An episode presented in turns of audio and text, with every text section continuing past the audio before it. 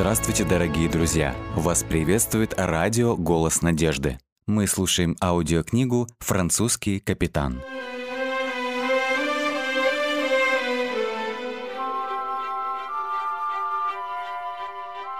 Глава четырнадцатая. Остановки в портах. тысяча шестьсот девяносто второй — тысяча шестьсот девяносто третий годы. Андре, отец, только что доверил мне свой корабль «Принц» для рейсов по торговому треугольнику. Ты не хотел бы пойти в первый рейс вместе со мной? Глаза молодого капитана Джона Хеймана горели радостным воодушевлением. «Конечно. Когда мы отплываем?» — с готовностью отозвался Андре на предложение друга. Это была возможность побывать в дальних краях, которые Андре давно мечтал увидеть. Торговым треугольником назывался морской путь, в котором использовались преимущества гигантских ветровых колес, постоянные ветра Атлантического океана. С пятнадцатого века моряки узнали, что круговорот ветров в Северной Атлантике двигался в направлении по часовой стрелке, в то время как в Южной Атлантике он кружился в направлении против часовой стрелки. Благодаря этим ветрам формировался треугольный маршрут из Бристоля до Африки, от Африки до Карибского бассейна и оттуда назад в Бристоль. Самый прибыльный вариант для торговли, который бристольские купцы охотно эксплуатировали. Сын владельца компании Джон Хейман после двух лет в качестве судового офицера на этом маршруте впервые был назначен капитаном корабля. И вот корабль был почти загружен и готов к отплытию в Африку. Андре предстояло стать первым помощником, заместителем капитана «Принца». Они собирались выйти из Бристоля осенью, плыть к тропической Африке и Карибам в течение зимы и должны были вернуться в Бристоль к весне. «Принц» все еще стоял под погрузкой, когда Андре прибыл в доки, готовый к плаванию. Прощаться с Сюзанной и Катрин было нелегко, но настоящим испытанием было объяснить семилетней Элизабет, почему отец покидает их так надолго. В ее нежном возрасте она не могла понять, что такова судьба моряка – постоянно уходить в море, в то время как семья остается ждать его на берегу.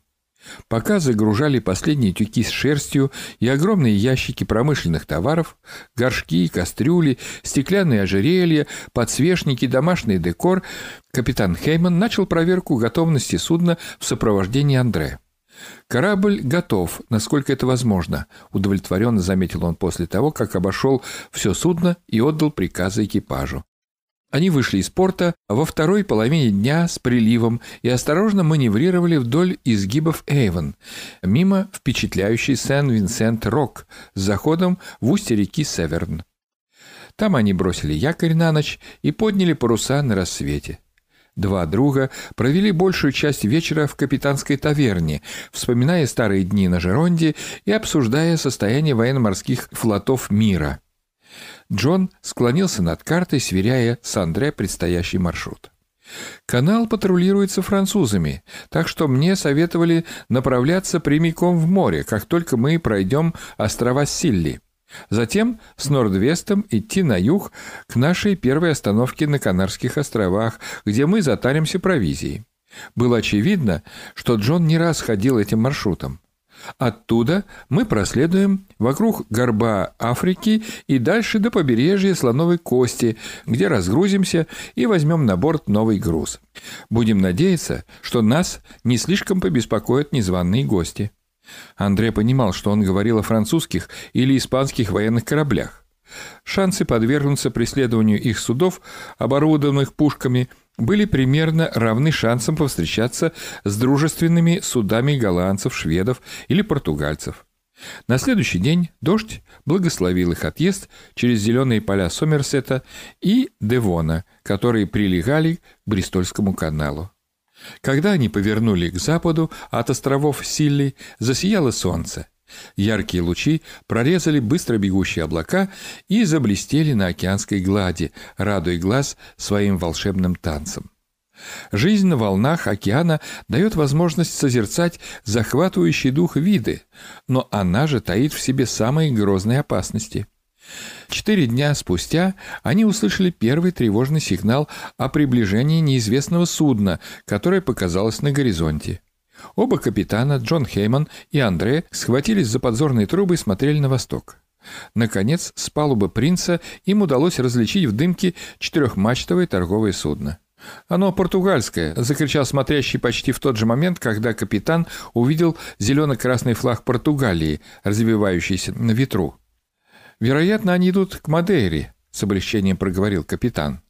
Корабль был виден около получаса, прежде чем исчез за юго-восточным горизонтом. «Принц» двигался на юг, намереваясь миновать Мадейру и идти к Канарским островам, находившимся на расстоянии нескольких часов от нее. Канары, в то время дружественная территория, приобрели известность как главное место остановки судов всех флагов, направляющихся к африканскому побережью. Острова получали слишком много прибыли от торговли, чтобы решиться запретить кораблям какой-либо страны останавливаться у своих берегов. Андре испытывал восторг от своего первого плавания в открытом океане. Закаты были потрясающе живописны, звездные ночи захватывали дух, а солнечные дни приятно согревали.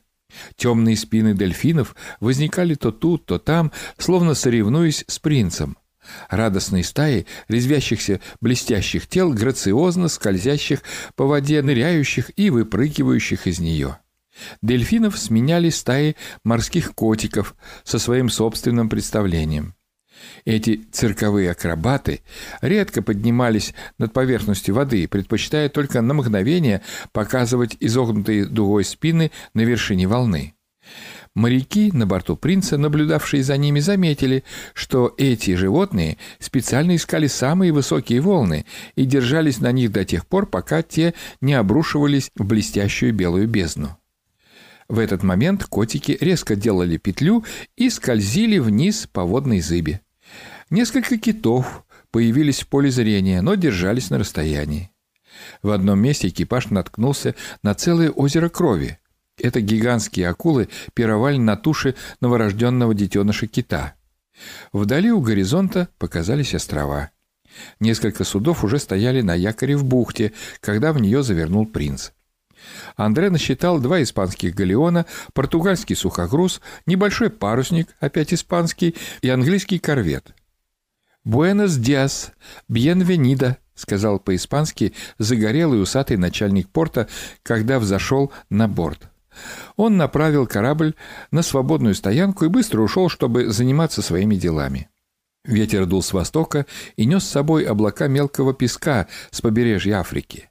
Пустыня делилась своим богатством с океаном. В конце года ветры приносили тучи песка далеко в море, а Канарские острова были всего лишь в паре сотен миль от материка. Экипажу пришлось прикрывать лица платками, чтобы защитить себя от укусов песочного дождя.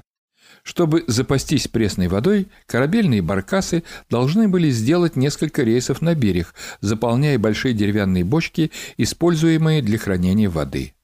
В то время как один баркас перевозил воду, другой стоял на берегу под погрузкой свежих фруктов и овощей, говядины и птицы. Корабль должен был оставаться на якоре в гавани ночью и отправиться в сторону Африки в первой половине дня. Это предоставило экипажу возможность посменно сойти на берег, и многие моряки воспользовались этим, чтобы изрядно приложиться к местному рому. Следующие несколько дней стали нелегким испытанием для всех, поскольку корабль боролся с юго-восточным пассатным ветром, налетевшим, когда они обходили вокруг африканского рога к берегу Слоновой Кости. Единственной возможностью хоть как-то продвинуться вперед была лавировка против ветра.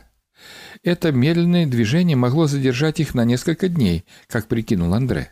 Наконец наступило затишье, и с юга подул слабый ветер. Они могли использовать его для продвижения и скоро добились значительного прогресса. Через три недели после выхода из Канарских островов они бросили якорь у берега Слоновой Кости. Это португальский порт, называется Эльмина. Он граничит с племенным королевством Ганы. Приятная стоянка, если не брать в расчет миллионы комаров, которые будут сводить тебя с ума, пока ты не привыкнешь к ним, прокомментировал Хейман.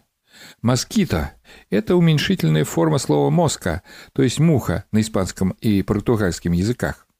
«Моска» и стала самой большой проблемой для Андрея и других моряков в этом порту. Без москитной сетки вокруг кровати ночью спать было бы невозможно. Только при полуденном солнце можно было рискнуть ступить на землю, но даже тогда несметные полчища комаров угрожающе зудели повсюду.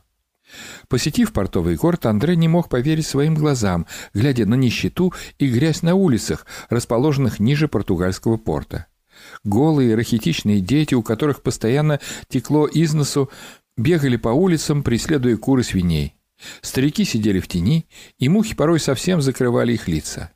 Они смотрели в пространство перед собой, не делая никаких усилий, чтобы отогнать их. Андре когда-то был потрясен зловонием на улицах Бристоля, но здесь приходилось просто затыкать рот и нос на каждом шагу, чтобы не упасть в обморок от ужасающих запахов. Но что вызвало в нем наибольшее отвращение, так это сцена, свидетелем которой он стал на углу улицы рядом с портом. Вереница почти голых молодых чернокожих невольников, скованных кандалами и бредущих к гавани. Эти рабы, как он узнал, направлялись в Карибский бассейн для работы на сахарных плантациях. Захваченные африканскими торговцами, они были проданы британскому правительству для перевозки в Новый Свет. Среди стран, занимавшихся торговлей людьми в течение многих лет, были и Португалия, и Испания, и Франция, и Голландия. Вид представителей рода человеческого в таком ужасающем положении отозвался болью в сердце Андре. «Я рад, что мы не обслуживаем работорговлю», — сказал он Джону, когда вечером они вместе пили чай. «Как можно делать такое со своими братьями-людьми? Между прочим, это очень прибыльный бизнес, Андре. Знаешь ли ты, что купцы Бристоля каждый год ходатайствуют перед правительством о разрешении на перевозку рабов? Но до сих пор их попытки не увенчались успехом. Это бизнес только для военных кораблей. Но я надеюсь, что в один прекрасный день правительство согласится, и тогда наша компания будет в самой гуще событий». «Это будет день, когда я покину компанию, Джон», — ответил Андре. «Я не могу одобрить такой бизнес. Он не христианский, он варварский. Как бы то ни было, мой друг, я боюсь, что он ожидает нас в будущем. Это всего лишь вопрос времени». Через два дня принц был загружен новыми товарами и готов отправиться в Новый Свет. В трюме разместились африканские грузы, конопля, плетеные корзины, сахарный тростник, изделия из дерева и мебель. Все эти вещи должны были принести компании доход от продаж в странах Карибского бассейна. Когда команда принца подняла якорь и вышла в море, Андре заметил, что военный корабль с рабами уже покинул гавань. В течение часа они догнали это вместилище человеческого страдания, и когда поравнялись с ним, то стали свидетелями душераздирающей сцены. Двое молодых рабов как-то сумели выбраться из трюма под палубой, подбежали к поручням и, прыгнув в воду, поплыли в сторону принца. Охрана из членов экипажа судна тут же вскинула винтовки и открыла огонь по беглецам. Скоро поверхность океана обогрелась кровью. Это акулы довершили короткую расправу над двумя несчастными. Андре почувствовал себя больным от всего увиденного и, извинившись, удалился в свою каюту, где рухнул на кровать в слезах. Ему потребовалось время, чтобы взять себя в руки и достаточно успокоиться, прежде чем он вернулся к работе. Принц шел прямо на запад в течение многих дней, обдуваемый восточным пассатом Южной Атлантики. По мере продвижения на север, южные ветры североатлантического ветрового колеса понесли их столь же быстро. В этих условиях они были уверены в скорейшем приближ... прибытии на Карибы. В рекордные четыре недели они оказались на подходе к островам и уже чувствовали запах карибских джунглей. Солнце нещадно пекло в течение дня, и лишь более прохладные и свежие ночи приносили облегчение. Их первой остановкой в тропиках был Барбадос. «Мы прибыли в рай или как?» — воскликнул Андре, когда вместе с Джоном ступил в воду на пляже. «Представь, твои домашние все укутаны во что потеплее там, в Бристоле, а мы здесь, в этих мерцающих водах, светлых, как кристалл. Может быть, ты хотел бы переехать и жить в Карибском бассейне?» — поддразнил его Джон. «Боюсь, что стану слишком ленив под этим щедрым солнцем», — рассмеялся Андре, щурясь от яркого света. После того, как часть груза была доставлена на берег, корабль продолжил движение на юго-запад вокруг южной части Малых Антильских островов и далее на запад к Ямайке. На главной площади города Кингстауна Андре впервые стал свидетелем аукциона рабов.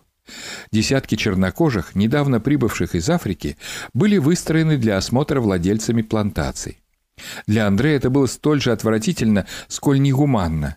Он был возмущен тем, что увидел. Он получил возможность наблюдать, как работает система, производившая белое золото, сахар. Он посетил плантации, где увидел, как рабы подносят сахарный тростник к вагонеткам. Тростник загружали в валковые мельницы, что сокращало время и труд, необходимый для производства сахара. Это была система, построенная на использовании рабов. Рынок труда, где на место замертво упавшего от непосильных нагрузок тотчас же вставал другой. Вскоре принц был готов отправиться домой. Груженный сахаром, он должен был добраться до Бристоля как можно быстрее. Корабль медленно направился на северо-восток, проходя между Гаити и Кубой. Экипаж был неспокоен, так как эти земли некогда были врагами Англии. Они принадлежали Франции и Испании. Моряки были наслышаны о пиратах в Карибском море, но военные корабли оккупационных властей осуществляли патрулирование в этих водах. Целый ряд европейских стран, использующих острова, вынужден был воплотить в жизнь принцип «живи и давай жить другим». Ведь каждая страна знала, что если нападет на чей-то корабль, месть не замедлит обрушиться и на ее суда. Когда последний из Карибских островов остался позади, экипаж начал чаще говорить о возвращении домой. Бристоль, каким бы уродливым он ни был, оставался их домом, где каждого ждала семья. Единственное, что могло стать препятствием на пути, это шторм, печально известный морскими бурями Северной Атлантики. Но до сих пор с погодой им везло. Может быть, удача теперь будет их сопровождать. Взятый принцем курс достаточно далеко уводил от берегов Северной Атлантики на север и далее через океан в Англию. Несколько недель спустя они прибыли в Европу. Взгляду открылись зеленые холмы Англии. Корабль, наконец, достиг реки Эйвен. Это произошло в полдень. В тот вечер Андре ждала трогательная встреча с маленькой Элизабет, с женой, которая не могла сдержать слез счастья, и веселой кузиной Катрин. «Зачем мне вообще когда-либо покидать эту любовь, удаляться от этого счастья?» – подумал он. В тот вечер он решил, что маршрут по торговому треугольнику не для него. В канун Рождества Сюзанна произвела на свет маленького синюшного младенца. Они назвали его Даниилом. Но поскольку малыш родился недоношенным, через несколько недель его жизнь угасла. И снова скорбящие родители нашли единственное утешение в своих двух девочках, которыми по-настоящему гордились. И снова Катрин утешала их в печали. Андре начал думать, что Бристоль с его нищетой и эпидемией был не тем местом, где он хотел бы остаться с семьей надолго. Город стал казаться ему городом смерти. Может, Бог пытался заставить его двигаться дальше?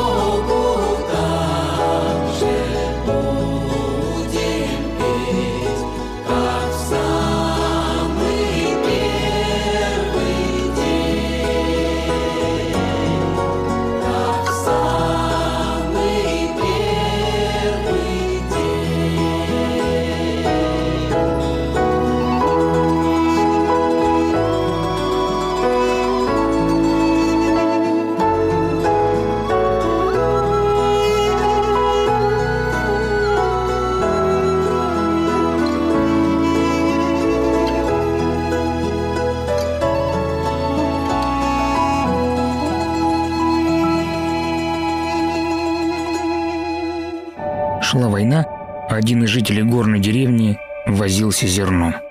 Этот крупный мужчина не рассчитывал уже получить образование в городах Запада.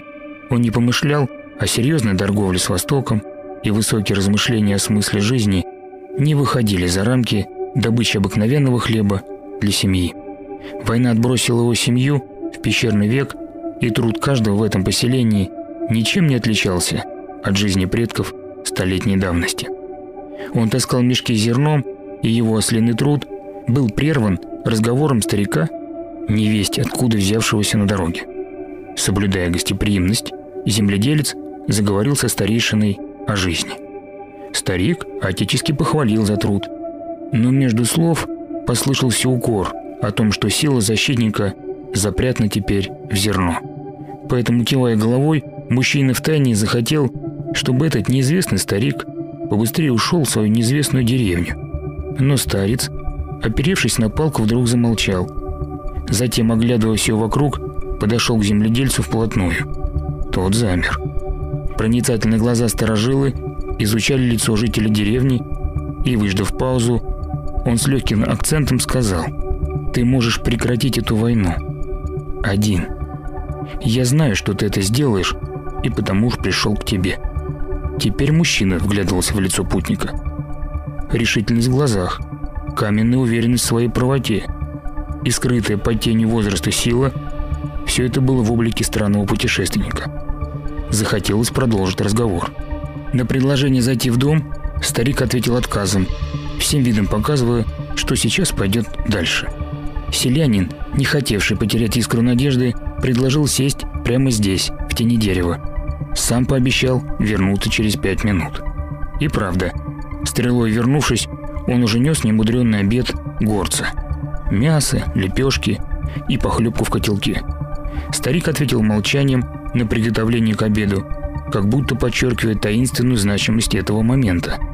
Оглядев еду, старейшина голосом, не признающим отказа, настоял все сложить на валун у дороги и вылить похлебку сверху. Растерявшись от непостижимого предложения гостя, мужик не сразу и нехотя, но все-таки сделал по просьбе. Старик обеими руками упер посох в камень и сказал: «Не бойся», и, загоревшись огненным столбом, исчез в облаках. Книга Судей, глава шестая. С вами был Александр Медведков. Заходите, пишите и оставляйте отзывы на сайте голос надежды точка ру.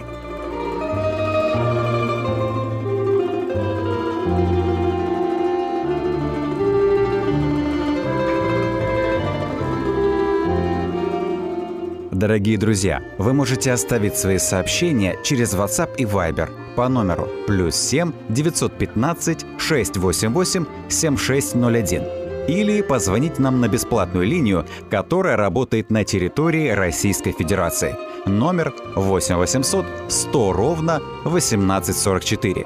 восемь восемьсот сто ровно восемнадцать сорок четыре.